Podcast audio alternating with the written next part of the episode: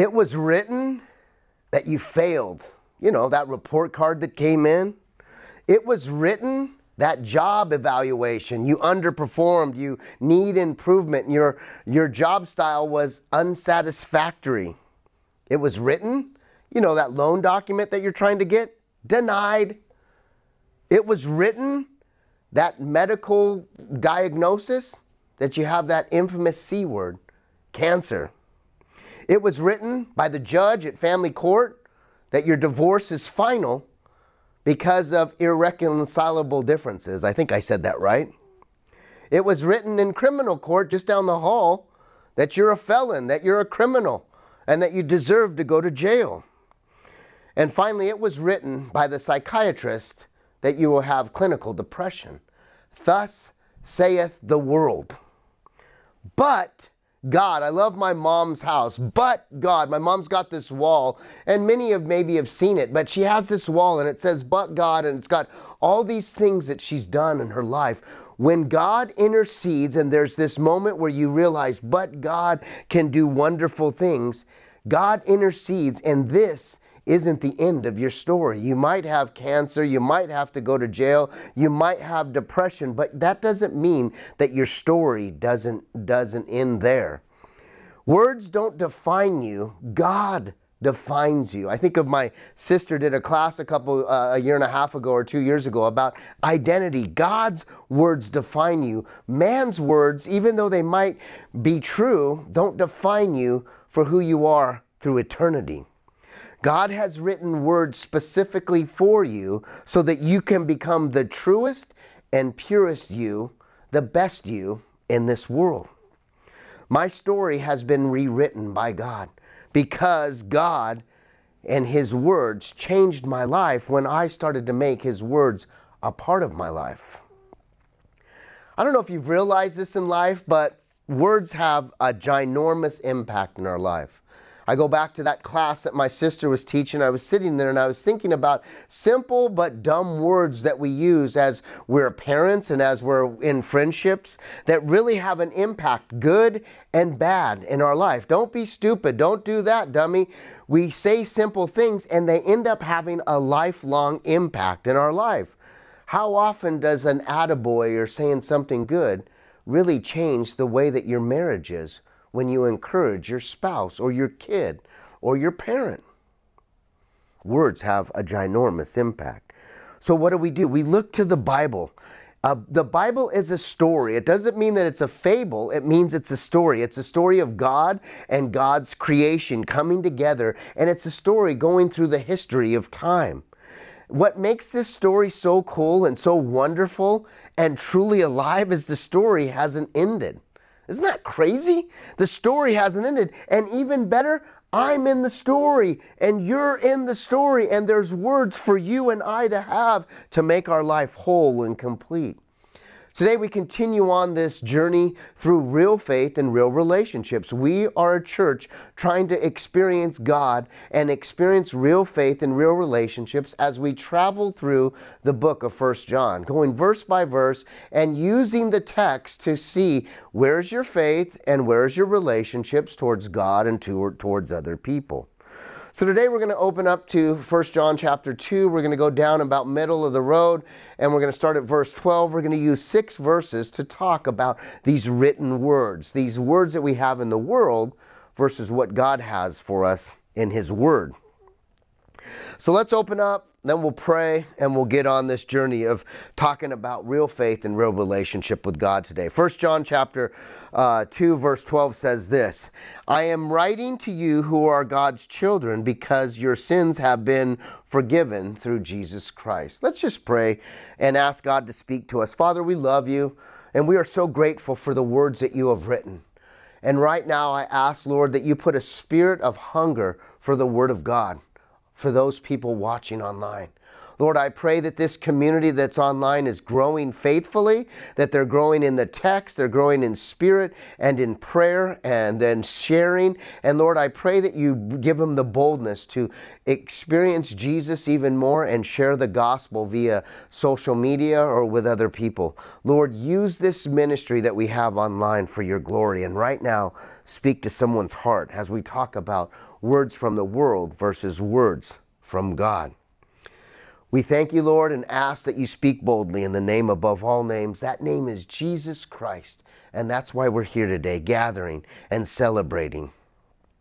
So it starts with this I am writing you. John is writing a letter, and he's writing to a group of people that are eh, trying to grow in their faith with God, trying to have a real faith walk and a real relationship with God. And he says, I'm writing to you words words that have great meaning. Words are everywhere in our society today. They're posted on billboards, they're on social media, they're uh, on bumper stickers. We see them in our house and letters. We get all kinds of words and we're bombarded with words.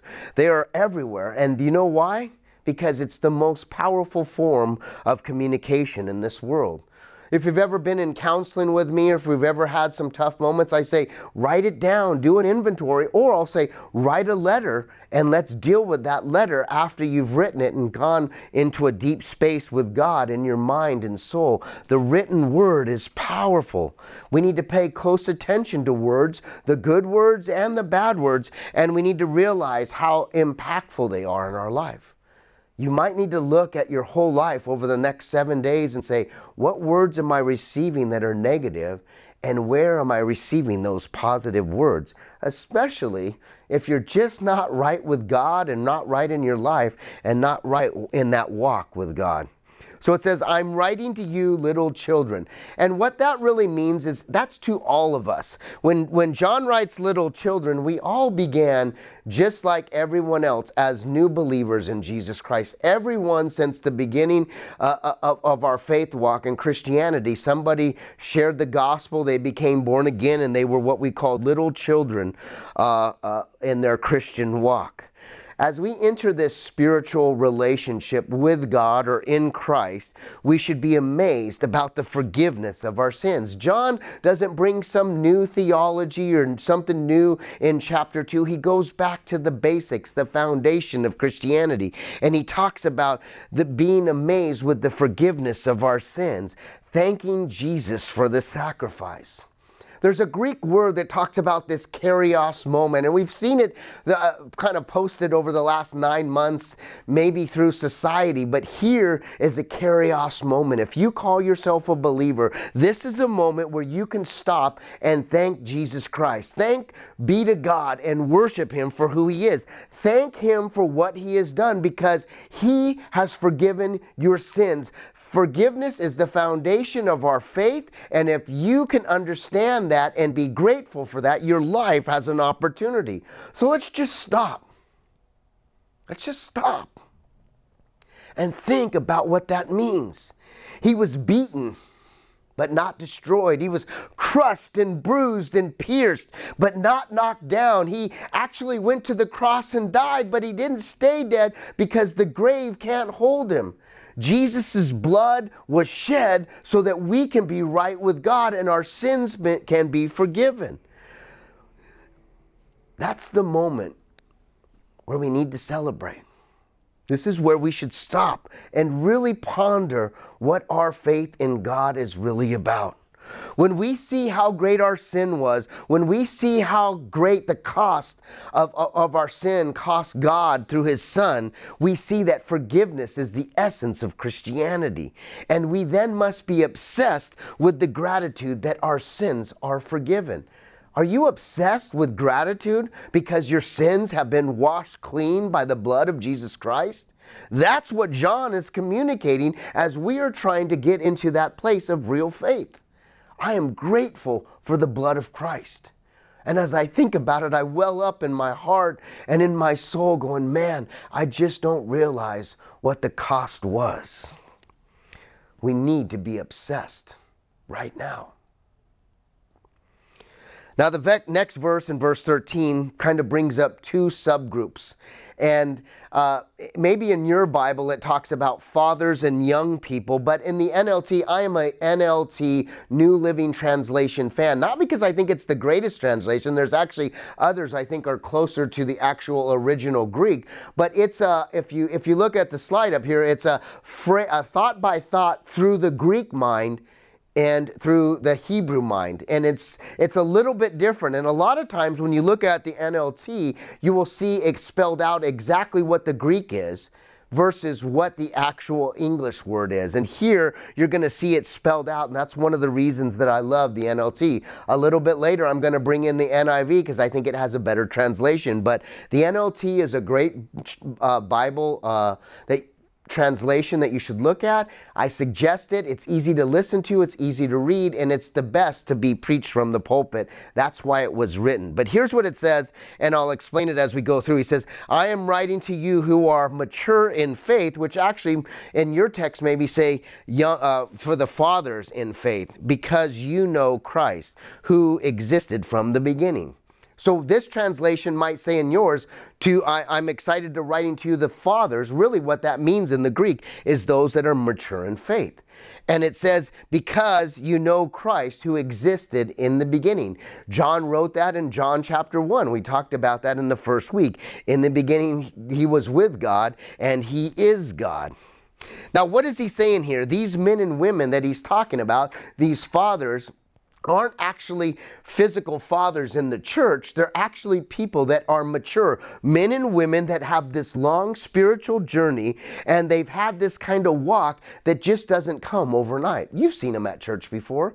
You know those people that just walk with a, a, spiritual peace that you've never seen before? I've seen uh, people walk back into church after they've lost a loved one or, you know, lost a child and they come to church and they have this peace or this this grace about uh, uh, within them that you've never seen before. It's because it's not the faith they have is real and it hasn't come overnight. These are what they call the mighty oaks in Isaiah chapter 61. These mighty oaks that have had their roots grown big and strong into the, the heart of God. And that comes from His Word. As their roots grow down, that, that growth comes over time, years and years of experiencing God daily through the trials and the triumphs, through the death and the divorces, through the denials of loans and through the acceptances of college, through the failing report cards, to the, the glory of, of marriage and, and marriage certificates. They've grown like mighty oaks. So in this text, the fathers means mature followers, and it's talking about men and women within the church. And then verse 13b, the second part, it says, I'm writing to you who are young. Yours might say young people in faith, but young in faith because you have won the battle of the evil one. Here, what we see in the NLT, he's talking about those that are not children, little, little, little children, or babies still feeding on milk. Now they're young. And when we talk about young, we're talking about 17, 18, 19, 20, 30 year old young people. They're the front line workers for the kingdom of God. They're the ones that do all the lifting. They're actively uh, practicing their faith, learning to live for Jesus every day, and seeing the victories and, and, and, and the trials, and still having Jesus as Lord. My discipleship program is three words believing following and discipling. And here it's really that person, that young person that's taking the word and, and living it out and truly starting to follow the, the Bible and follow God and really cling to Jesus as Lord and Savior. And when they do that, that is a great victory. Now, why are they called young? We don't send our little children out to war, and we don't sell, send our older folks. You know who you are. We send our young, you know, the 17, 18, 19, 20, we send them out. And I think you can get into the Army maybe up to 38 years old. I'm not exactly sure, but I think that's the right number. But we send out our young because they give us the greatest effort. They have the greatest strength. You remember what you felt like when you were 20? You got a different strength then than you do today. And also, they also give the greatest cost because there's nothing worse to see a young man or woman die in the battlefield at the age of 20 going, man, they missed so much of life. But also, then you should reflect and think about your freedom. and about who's going out for battle for you and how people are going and fighting for that. It just really kind of gets very deep when you think about it. And, and John is talking about those young, faithful people who have won the battle over the evil one. Are you winning that battle?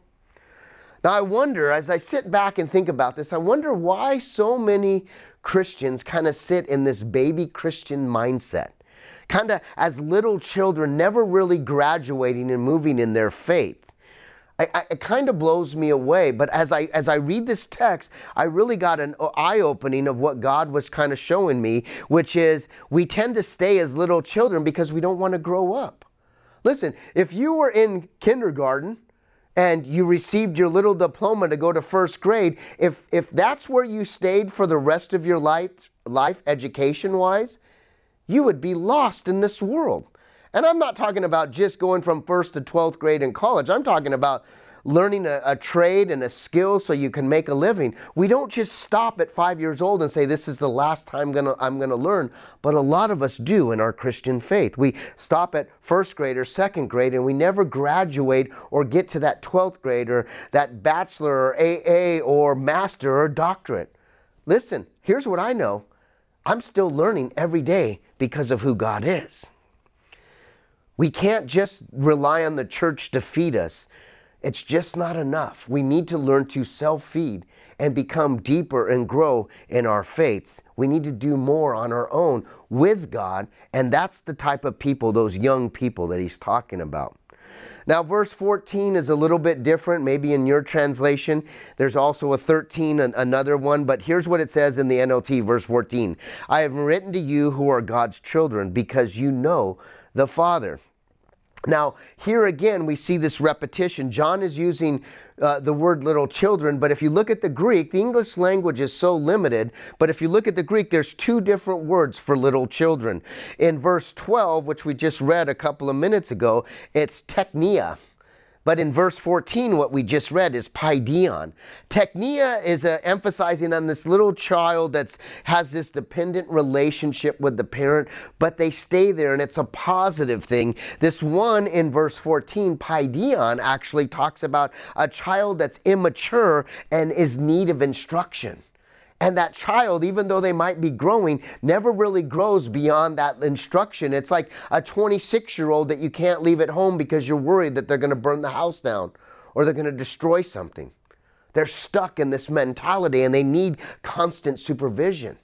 And so, here in this second verse, uh, it, when he's talking about little child, one is relying on God, the other one is immature, stuck in a supervision role. And John is trying to bring that out, saying we can't be stuck in this supervision role. We can't be stuck in first grade. We've got to continue to move forward in our walk with Jesus Christ. Verse 14b says this I have written to you who are mature in faith because you know Christ who existed from the beginning. Didn't we just read that? Well, listen, repetition strengthens and confirms good and bad behaviors. Here we're going to talk about repetition, but repetition strengthens behavior. If I decide to start vaping right now, within four to six weeks, I'll be vaping full time and thinking it's a part of my life. That's repetition that negatively affects my life. And it also can be a positive thing. John now repeats himself for the sake of emphasis. Sometimes the Bible emphasizes certain things, and maybe we should wake up and highlight and get our pen out and take some notes and see what is God really doing. John brings a new thought that he introduces, which deals with the Word of God residing within us. He's trying to challenge us to look at the Word of God and make it reside within us. Now, sometimes as we become mature in faith, have you ever had this thought as you've been in your faith walk with Christ that there's got to be more to faith and, and, and real faith and real relationships than this. Don't you get stuck in that mindset sometimes, even though you've been in Christ 5, 10, 15, 20, 40 years? But the truth is, a mature believer, a mature follower knows that Christ is enough. The cross is sufficient. His resurrection was once and for all, and that power is here today. So when we are mature, we don't let that thought manifest. We kill it, going, Jesus is enough, Jesus is good, the cross is powerful, and the resurrection is alive and well, and it's here today. Paul would say in some of his writing that all of the other stuff, it's rubbish. It's garbage. It's the worst type of rubbish. They call it toilet paper that's been used. It's not a good thing. Here's the final part of verse 14. He says, I have written to you who are young in faith because you are strong. Young in faith because you are strong. And then it says, the word of God lives in your heart. It resides, it settles, it dwells, it manifests. And you have won the battle with the evil one. This is such a critical section when you're young in faith and you're on the front line and you're using the word and the Holy Spirit is moving in a powerful way, this is when the word is dwelling and moving and the, eh, the active part of your faith is really kind of powerful. You know, the most people that invite people to church are those in their first five years of Christianity. After about five years, we quit inviting people to church. We just kind of we surround ourselves with Christians, and we don't know any new believers, or we don't know any people out there in the real world, so to speak, and we just quit inviting people. But those people that are young, that are following, they constantly are bringing in new people. Are you? Really fired up and bringing in new people to the kingdom of God, it really helps us grow in our faith walk with Christ. Here again is the idea of repetition. It's indicating an emphasis. These young faith have overcome the evil one through the Word of God, the victory of Jesus Christ. It's done by them drawing strength out of the Bible. Could you imagine that just black and white words on a page could actually draw strength and draw you out of something that's been clinically, clinically given to you from a doctor. Depression can be battled through the Word of God. Cancer can be battled through opening up and reading and finding solace and peace no matter what you're going through. This is the source of life, and in this is a source of victory. Jesus Christ is your and my victory. And John is constantly shouting at us and our hearts and souls that the Lord is good and Christ is sufficient. God's words are here for our strength, and we are blessed because of what He's done and forgiven because of, uh, uh of, of the work that was done upon the cross. So, what happened? The Word of God abides or resides within us. These young followers that John writes in verse 14 at the end, they have finally grown into a place where their faith has started to experience maturity. Faith grows. You become this little child, this little believer. And over time, you start to go to church and tithe, like Kim was talking about. You start reading a little bit. You start plugging in and going to community groups, and the Bible becomes more of your life. And now you're called a follower and the difference between a follower and a discipler, a disciple starts to grow and takes somebody with them. Says, Hey, I'm going to walk with this person and I'm going to bring this person to church. I'm going to invite that person. And now they're a disciple making machine. And that's when maturity really starts to set in. I love what Psalm 119:11 says. It says, "I have hidden my word in your heart that you might not sin." Last week Jeremy was talking about obedience. We have to hide the words in our heart so that we might not sin. So when you have a wicked or evil thought or if you have darkness rising up in your heart, when you hide the word within you, you have the opportunity to go, "Man, I probably shouldn't do that. I should probably just go home. I should probably just say no." I should probably just open up my word or just leave the place or the situation, leave that temptation, and let the word of God and the Holy Spirit bring you into a right place. So before we move on to the last couple of verses today, I want to do a little bit of reflection. Do you consider yourself a, a, a young follower, strong in faith? Do you consider yourself a mature follower, one of the fathers they called about in your translation? The, the, the, strong ones are the ones that are really putting themselves out there to do spiritual work, to, to be useful for the kingdom of God. Are you really useful for the kingdom of God? Are you putting the work in? Are you allowing the Spirit to, to lead you? Or do you resent your strength that's being tested or developed or matured by God? Do you resent that? Do you struggle with that? Do you hate that part of it? It's like, why does God have to continue to, to put me through tough places in my life and hold me back from truly trying to understand what God is trying to do? That's what our job here is to do, is to understand what God is trying to do. Here's the last thing Do you resent uh, being a child of God? Are you stuck in this little image of Christ? Are you stuck just being a kindergartner and haven't really grown in years? Is that really the fight that you're fighting? You're just fighting yourself and you're in your way. It's time for you to move farther down the road. Use the word, let God dwell, and let God work for you and start to win your battles day in and day out. All right, let's move to verse 15 it says this Do not love the world. Everybody say, do not love the world. Put it in the chat bar. Uh, let our host kind of get excited. Put a thumbs up. Do not love the world. Why? Well, we're going to see why. Nor things it offers, for when you love the world, you do not have the love of the Father in you. We can't love the world and love the Father at the same time. There's no room in your heart. God doesn't reside in darkness and sin. And so when you're loving the world and not loving the Father, He's like, well, I guess I'm going to stay on the outside looking in. You can't have you can't be in both places.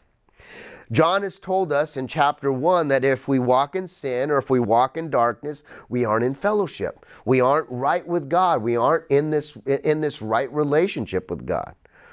And, and, and so now he's talking about the world. Now, is he talking about the physical round world that we see from space? No, he's not talking about that world. He's not actually talking about the humans on the earth either, the mass humanity of 7.5 or 7.6 billion people. What he's talking about is the element of sin or evil that rules and reigns over our society, over humanity, the darkness, the oppression. It's actually the work of Satan the spiritual uh, darkness that rules this world. And go back to verse 14. Those young in faith, those that are strong in the word, the key victory is knowing the word and, and seeking Jesus. That's the solution. Verse 16, very famous, very popular. Uh, here's what it says for the world offers only a craving for physical pleasure, a craving for everything that we see, and a pride in our achievements and possessions. These aren't from the Father, but these are from the world. Now, truthfully, I actually like the NIV. I think it reads a little bit better there. But here is actually what the Greek says. But the NIV, if you see it up here, it says, For everything in the world, the lust of the flesh, the lust of the eyes, and the pride of life come not from the Father, but they come from this world. Well, what does that mean? Well, it talks about we have cravings. We have these physical pleasures that we crave. Whatever you are, it doesn't have to be negative or sexual or, you know, evil. It could just be chocolate or, you know, dancing or whatever, but it can still create distance between you and God. It could be something that we're craving. You know, the coveting in our life is a huge sin. And we kind of just brush it off in Christianity, but the, the, the lust of our eyes are a critical one, and the pride of our achievements and possessions, these aren't from our Father. The characteristics of the world express itself through the lust of the flesh, lust of the eyes, and, and, and the pride of life. These lusts, they draw us out into a dark place, into an abyss, into a deep hole where one day you wake up at 50, 60, and 70 years old, you might have amassed a house and a car and maybe a wife and kids or a husband and, and, and a 401k, but you're miserable. You're in a room with people, but you're as lonely as you've ever been because you've been lusting with the eyes and, and, and with the heart, and you've been prideful, and you really haven't been right with God. Consumerism is really about all of that. The enemy knows what our heart is tricked by, and that's why consumerism is rampant. Not in just the church. The church right now in Southern California is totally consumerism. I didn't like that message. They didn't play my favorite worship song. I saw they did at this church, and so people's church shop. We don't need to church shop. We need to bring new Christians into church and stay put and plant and watch the kingdom grow when we're all invested in a church. We need to make the church the way that we want to worship. And the only way we can do that is by people coming to the church and making it their home and, and, and investing in it. Consumerism is our focus, it's a lust. And, and isn't that what social media is? It seems like social media is completely for the enemy. The lust of the eyes and the lust of the flesh. That's all it is. And we are obsessed. And all we're doing on social media, we got to have content. Even at our church, we're like, we got to get our YouTube page and get content on there. We got to get stuff because we want people to have stuff to watch. More stuff to buy, more stuff to put on, more money, more this, more is better. And that's the lust of this world. And we can't love that and love God in the same space. It's not possible. This brings us to that level of pride, that pride in life, which means someone views themselves more important than other people. You ever seen that? You're at the grocery store and some guy walks right up cuts people off. I'm sorry, I'm in a hurry. It's like, really? Everybody else doesn't have stuff to do? It, pride, prideful uh, a lifestyle is really detrimental to the kingdom of God and your walk with God. Verse 17, I love this. It says, And the world is fading away along with everything that people crave. The world is fading away with as well as everything that we crave, but the one who does what pleases God will live forever. Do you realize that the world is crumbling? You don't because the media and social media and all the news channels are telling you we're evolving and we're getting faster computers and we're getting going to space and people are up there and Bezos is fall, uh, circling the planet. Who cares? You realize that the world is crumbling. It's slowly deteriorating even though we think we're evolving. But whoever does what God wants us to do pleases him.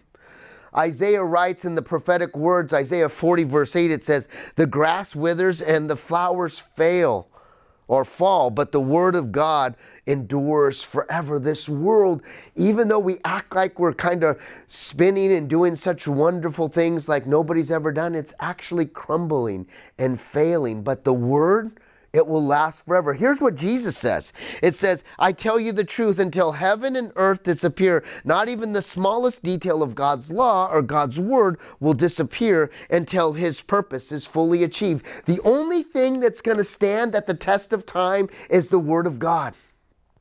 This is it. The world is going to crumble. Buildings are going to be shattered. There's going to be a new heaven and a new Jerusalem. And the only thing that's going to stand the test of time is the Word of God. And if you dust it off and you start using it, you too will be there when that test of time comes. This is the only thing. The world is crumbling.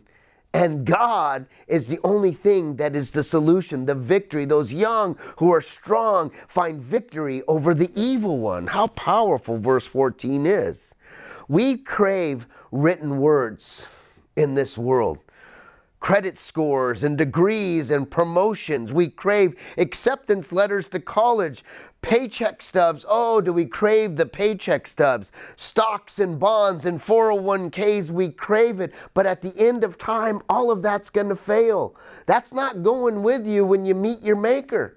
That's all staying, and someone else is going to blow it. Your kids or your aunt or your neighbor, they're going to blow your inheritance. We crave things from this world. That's why we can't love the world in verse 15, 16, and 17. And we also crave words from this world. But really, does the world ever give us words that we really want to hear? What would I? Every word I get is I'm dumb. I'm not qualified. I'm dyslexic. Uh, you know, I'm not gifted enough. I'm I'm not the right person. This isn't the right time. That's not your role. Stay in your own lane. That's what the world always says. There's like 10 to 100 negatives before one attaboy in the world. We just don't get that from the world because the Bible says, what? The world hates us. We must crave the written word of God, the beauty of it and the, the righteousness of it. We need to make it part of who we are. Listen to it. You, you know, watch TV and there's the, the, book of John and the book of Mark. It's word for word. You can watch it if you're not a good reader. You must crave the word of God. It's the living word, and Jesus comes alive in the living word and becomes part of our life. God wants to come into your life right now and rewrite your life, readjust, redo, recreate all that's been wrong. And you've got to let Him get in there like a mechanic and start throwing parts out and saying, This is garbage, this is all rubbish, this isn't useful, like Paul says. And he says, and, and allow Him to fix the things that need to be fixed. Anything that the world has brought negative, God can make right and, and make positive for Jesus Christ. So let me ask you is the world in your way? I know it's been in my way, and it was in my way last week. And I've got to get it out of my way. I've got to let the lusts diminish and the love for the Lord take over. But God can change everything. You get a, a letter from the doctor and says, This is your diagnosis. That's over. That's not the end of the solution. There's so much more that God can write, even if you have a death sentence from cancer or a clinical depression. God can evaluate and diagnose, and at the end, regardless, you are going to be right and healed and in heaven if that's the only place that we are healed. But God. The written word of God can transform and change anything and everything about who you are. This is such a beautiful text. I was talking to my buddy Dustin about it, and he was saying, Nobody's left out. Little children. That means everybody. Eh, eh, that, that believes, the young who are, who are fighting for the kingdom of God, the missionaries, and those that want to go out and go into unsung regions and, and, and, and plant new churches, and, and then those that are mature that are paying their tithes and serving and being the backbone of the church. It means no one's left out. But not only that, do you know that Christ died and he forgave even the people that hate God? That are, are, are disgruntled with God, that they think there's no God, that blood was cleansed and washed and right for them as well. No one is left out in the Word of God. That is so mind boggling and amazing. And if you allow the Word of God to become part of your life, your life can be radically transformed too.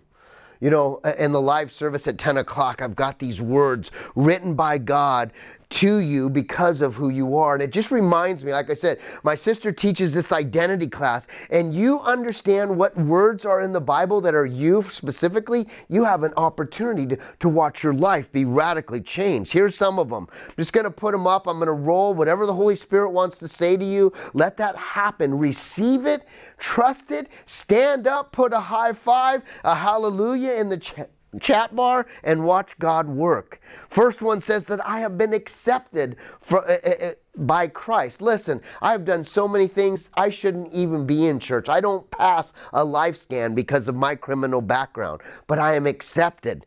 I have been new and created in Christ so that my background and my felonies no longer hold me back because I am new and I've been washed and created in Jesus Christ. I am justified in Christ and not justified by a judge. We, we're not condemned in God because of what Christ did. We are a child of God because we claim Jesus as Lord. We are a friend of Jesus. Don't you need a friend right now? Man, COVID has been lonely.